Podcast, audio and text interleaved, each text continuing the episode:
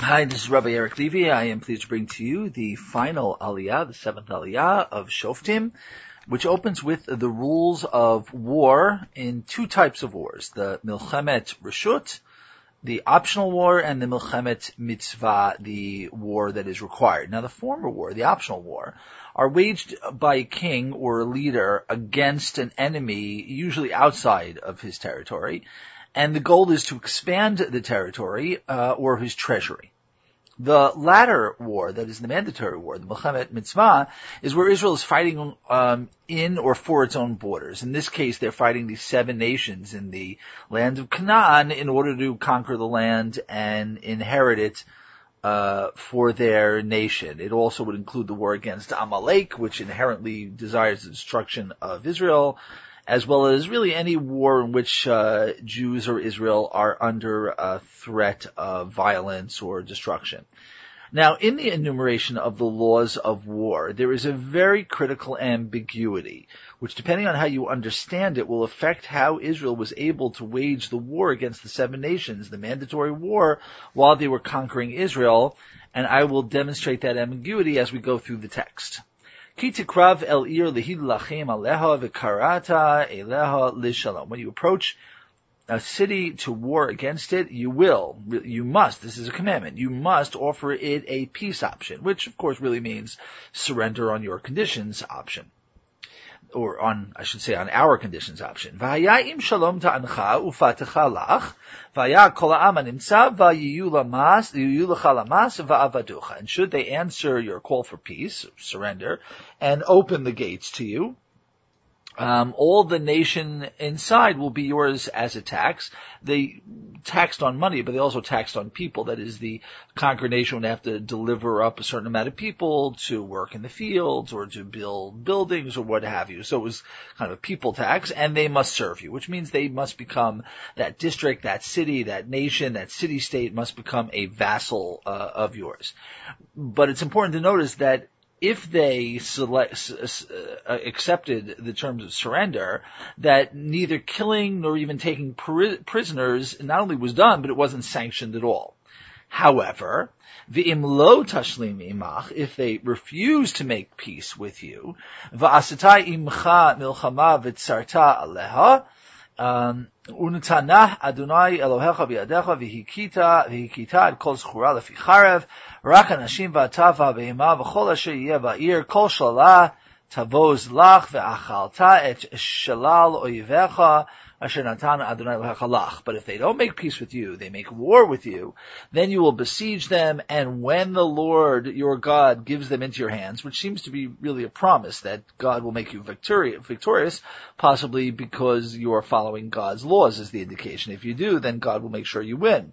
You will put all the adult men, meaning the men who actively fought against you, to the sword. However, the women and the children, that is boys and girls and the animals and everything that is in the city and all its booty, you shall take all its booty you shall take as spoils for yourself, and you shall eat the spoils that the Lord your God has given you.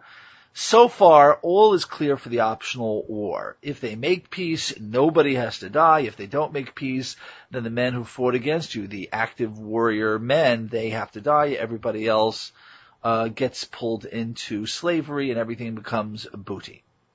Here's where it gets tricky. Ta'aseh l'chol ha'arim mimecha me'od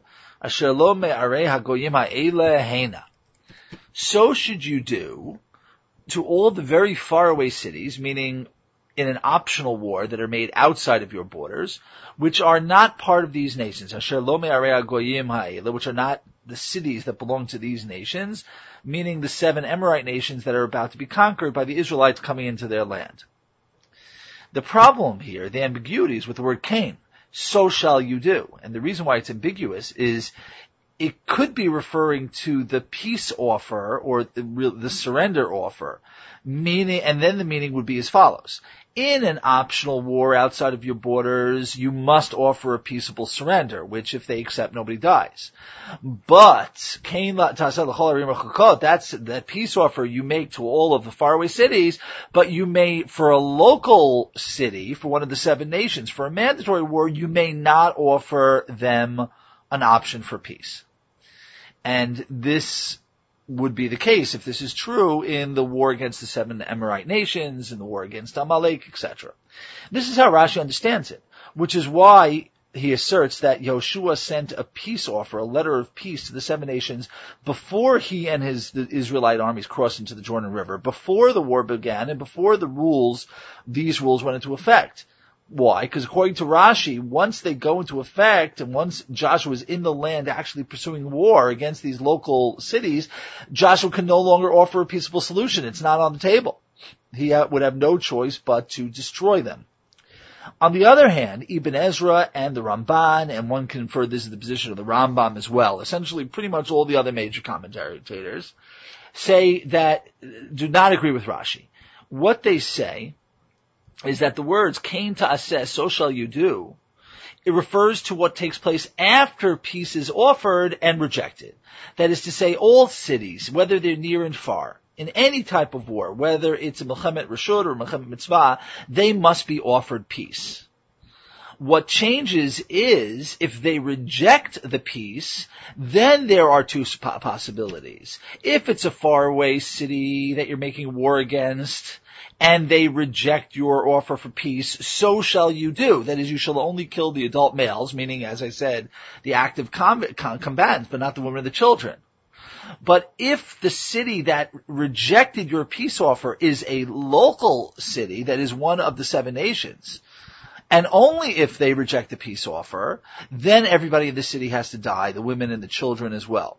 And the Ramban explains why. He says, since the enemy, the local enemy, the enemy that you must get rid of from Israel, is refusing your terms of surrender, which are specifically the rejection of idol worship and other immoral uh, behavior and their acceptance of, at the minimum, the seven Noahide laws, which will cause them to act morally. If they accept all that, then everything will be great. Then if you make peace with them, you don't have to worry about their corrupting your society because they're not a threat. They accepted the conditions of moral behavior inside of your land. But if they reject the peace and you let them live, that means they refuse to give up their behavior, which means eventually they will turn you to that immoral behavior as well, and that becomes an existential threat. So, according to Ra, according to Ramban and Ibn Ezra, and what can be inferred easily from the Rambam, you always offer an option for peace.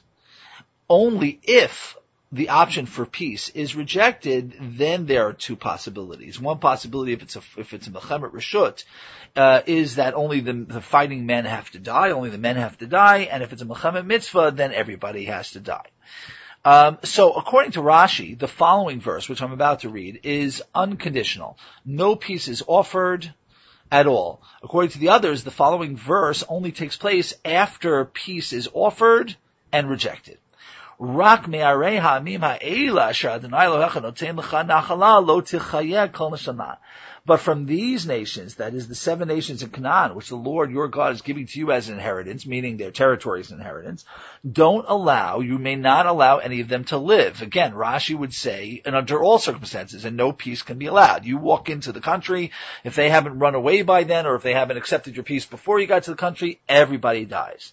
But if in fact, if you take a look at the Rambam's ruling, in his uh, Yad Chazakah, in his Mishneh Torah, then he says that even the city of Amalek, that is the seven nations, but not only the seven nations, but even the, even the, the, the, the, not the city, the people of Amalek, the most hated of all nations, the people that, that always want us to, to, to, to, to be killed, if they accept surrender and comply with Noahide laws, then they are no longer subject to the laws of annihilation. There is no longer a mitzvah to destroy them. So based on how you read this text, on how you understand the, the, the term Yaseh. It's not really how you understand the term. It's whether it applies to the first law, which is to make peace, or whether it applies to the second law. If the peace is rejected, then who do you allow to live? So that really affects how you understand how Joshua behaved, how Israel behaved, and how we in general can behave in the land uh, of Canaan that we're going to, that, uh, that the Israelites had to conquer at that time. And both have their textual merits, which are too complex to go into right now and really require a good blackboard or a whiteboard to show the textual merits of each one and how each one has strengths and weaknesses, uh, as far as to which this condition belongs to. Um, I personally, as you may have detected, lead towards the Ramban, the Rambam, and the Ibn Ezra, not only because they have the numbers on their side,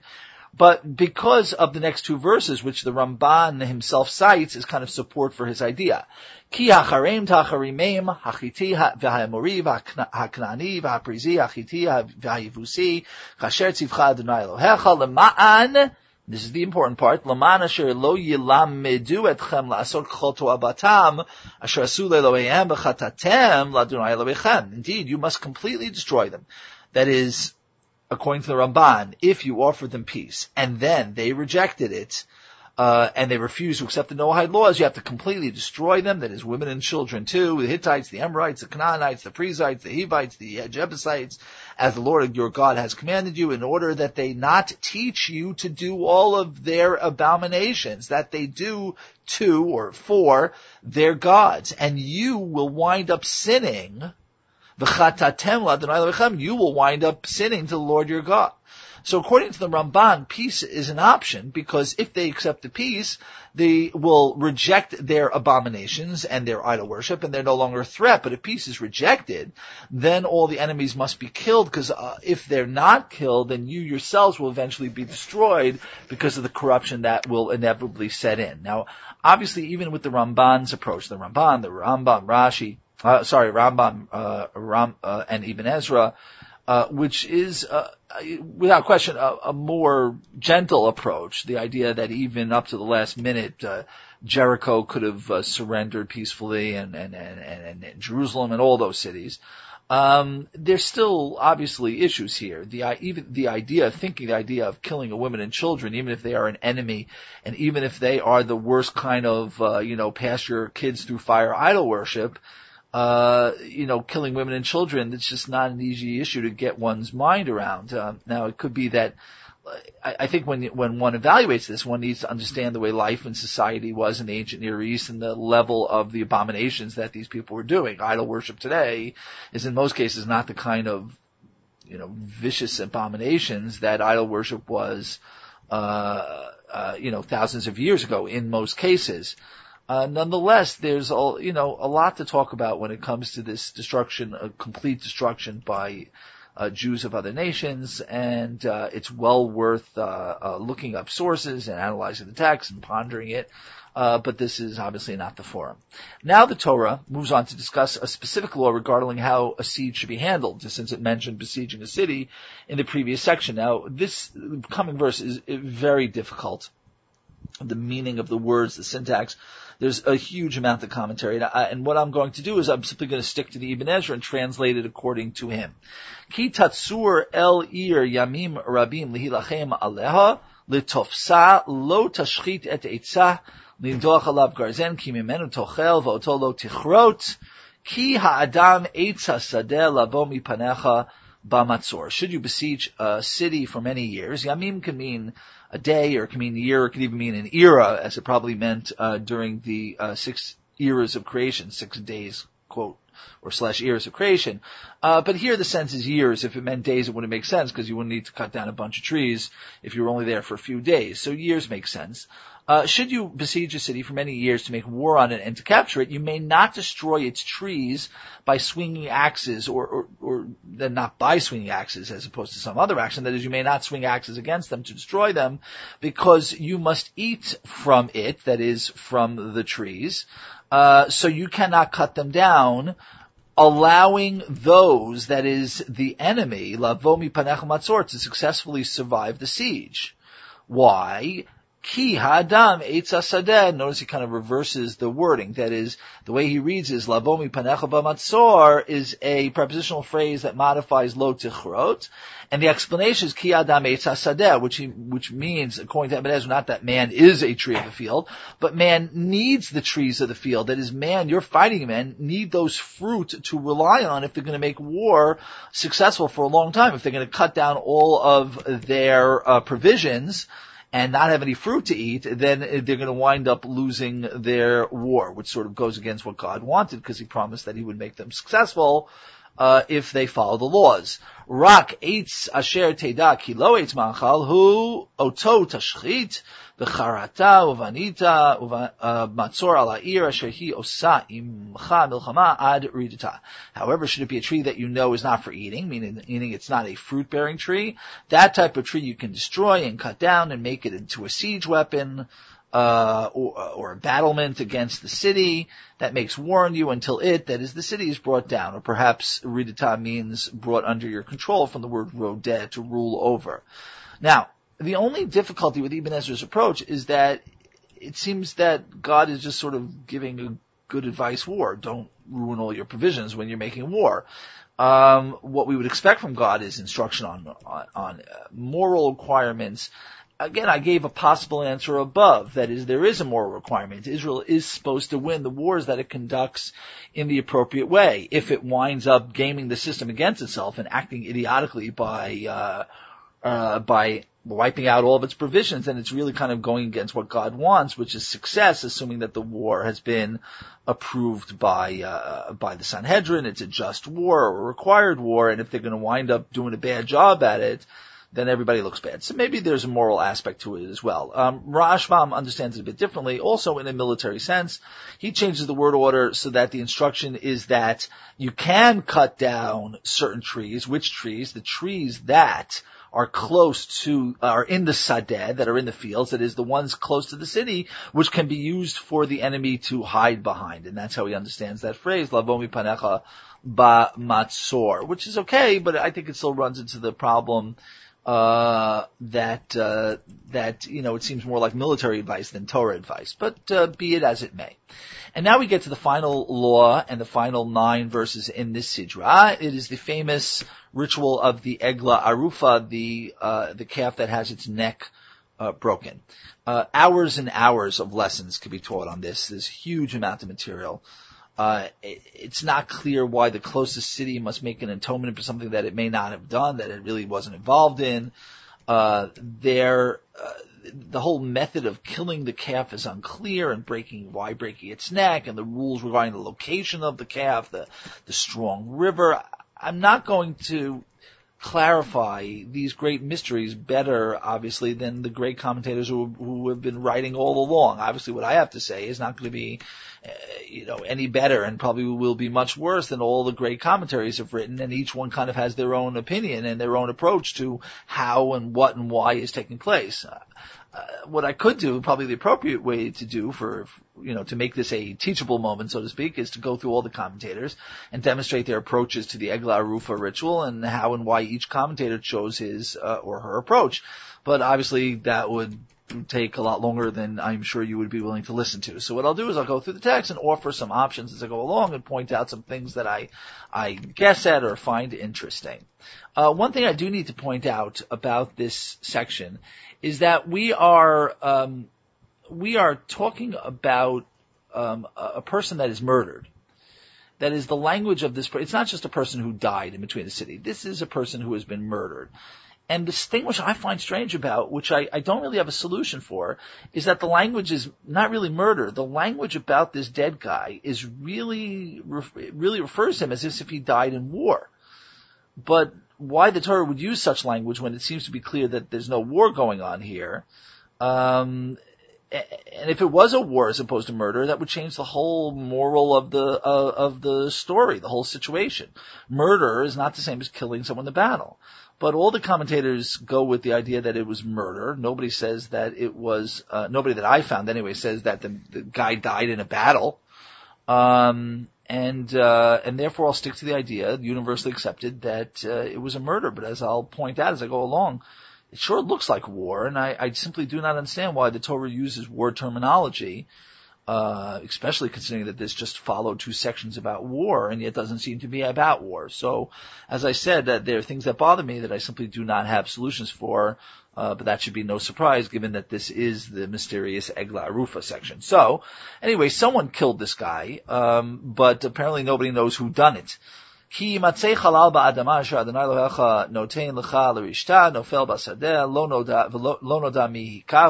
Should happen that a corpse is found in the land that the Lord your God is giving to you to conquer or inherit, fallen in the field, and note the word fallen, nofel, is, is really a military word. It's used to, uh, as somebody who falls in battle in the Torah. But again, I don't understand why it's used here if this is just a murder, not a battle. And it is not known who has struck him down. That is, we don't know who the murderer is. The elders and judges must go out and measure the cities that are surrounding the corpse. Again, the word halal here, the word halal is used. That not mates, not a dead person, but a halal. And halal in the Torah, eh, 99% of the time, is is generally it's associated with a person who dies in battle. If you could just do a search on the word halal, halal cherev, halal cherev, it's always people who die by the sword in battle. So again, I, it seems to be a, a, a, a, war death rather than a murder. But again, uh, everybody understands this is murder, and it certainly makes sense based on what they're about to say. So I'll just leave it as a question that, that bothers me.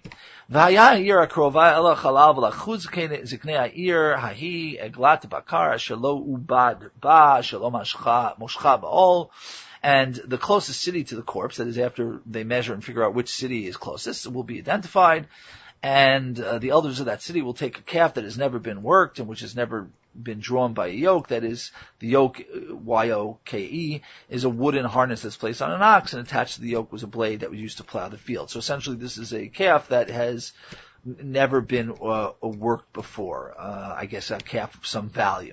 V'horidu ziknei ha'ir ha'i et ha'igla el nachal eitan asher lo ye'aved bo v'lo yizareya ve'arfu sham et b'nachal.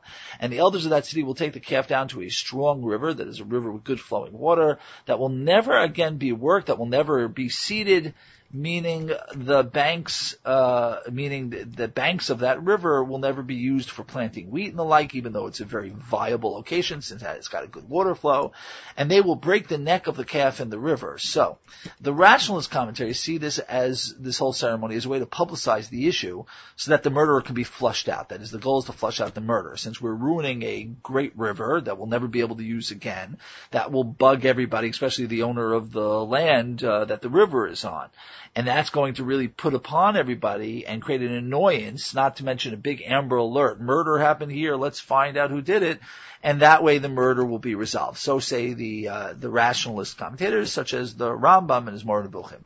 Others see the death of the cow as kind of a mystical atonement uh, for the fact that the murderer will never be found, I guess, and therefore they wash the blood. Um, it's the blood goes into the river, gets washed away, and that sort of becomes in place of the innocent blood that was spilled, as if the as if the stain is no longer on their hands, but since it's, I guess, on the land and in the river, that area can never be worked again in kind of a, a mystical or religious sense. Uh, as far as the proximity of the city, one can make a statistical argument that the closest city was the one with the greatest possibility of housing the murderer. One could say, on the other hand, that the closest city had the responsibility to house this stranger, so he wasn't wandering around in the middle of the fields uh, in such a way that he could be murdered, and not only murdered, but murdered without anybody finding out uh, who done it. Uh, either way, after this procedure, this this ritual, this kind of pseudo sacrifice, v'nigshu ha'kohanim bnei alevi ki bam bachar adonai lohecha l'sharto levarech b'shem adonai v'alpiyam yiyeh kol riv v'chol nega v'chol ziknei ha'ir ahi ha'krovim el ha'krovim el ha'chalal. That was a long way to say essentially the nigshu these two character these two groups el ha'chalal to the corpse Yerchatzu et Yedehem, they'll wash their hands al ha'gla harufa benachal. The Kohanim of the Levites, who were chosen by the Lord your God to serve Him and to bless the nation, that is to say, Yivarecha Hashem Yishmerecha, and on their instructions will be decided disputes, which here seems to definitely mean halachic ones, and afflictions, such as tzorat, I guess.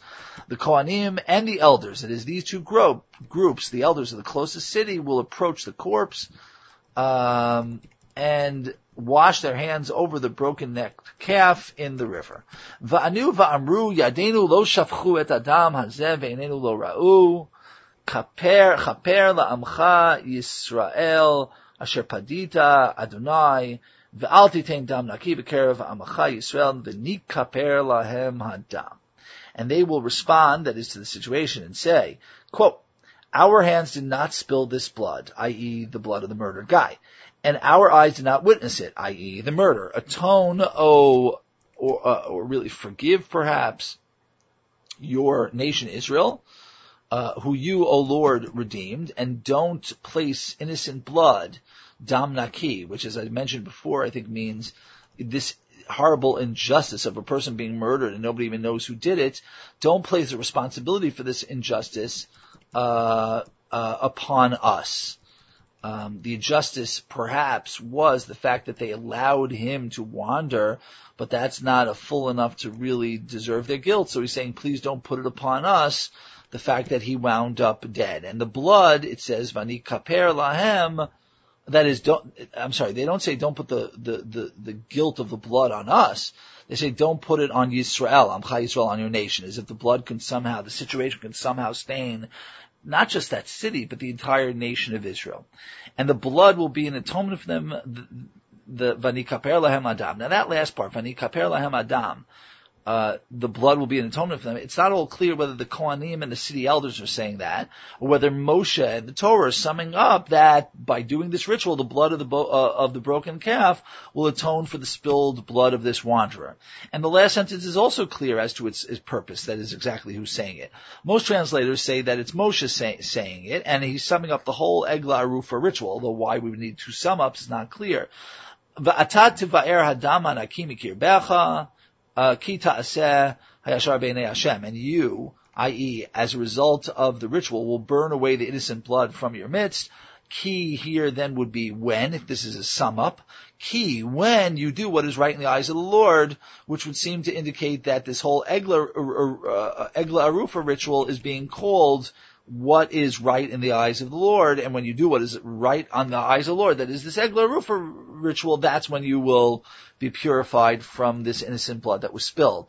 Now, I, Rabbi Leibtag, my teacher, uh, my Tanakh teacher, explained that, uh, you know, it, it doesn't really fit that well because the words Hashem in other places in the Torah don't really talk about one specific religious ritual. They really define a more uh, overreaching uh, religious behavior, which is good. So um, Ibn Ezra reads it as follows: that is, it's not a summation of um, of the Egla Arufa, that if you do the Egla Arufa ceremony, then you'll have purified yourself. That that's done and taken care of. What it's saying is, if and when you do what is right in the eyes of the Lord, which means maintaining all kinds of moral behavior, all kinds of laws of God, including love and fear of Him, then innocent blood will be, that is, injustice will be burnt from your midst, because things like the Egla Rufa will never come to pass. That is, if you behave, if you behave in an appropriate way, Moshe is telling them, you'll never have these injustices because nobody will ever be wandering between cities without being taken care of, being murdered by somebody that know, being murdered by mysterious people. That is, if you act like Avram used to act and, and run after travelers and make sure that they were well cared for, then anonymous people will not be murdered in unsolved crimes, which winds up staining the land. Um, those kind of things, if you behave in a way that is right in the eyes of God, those kind of things simply won't happen. Now, there's a lot more to say on the subject of Eglah Rufa. This is simply the Ibn Ezra's approach, but I hope what I've described covers a little bit, and uh, God willing, uh, we'll learn more of it in some future date.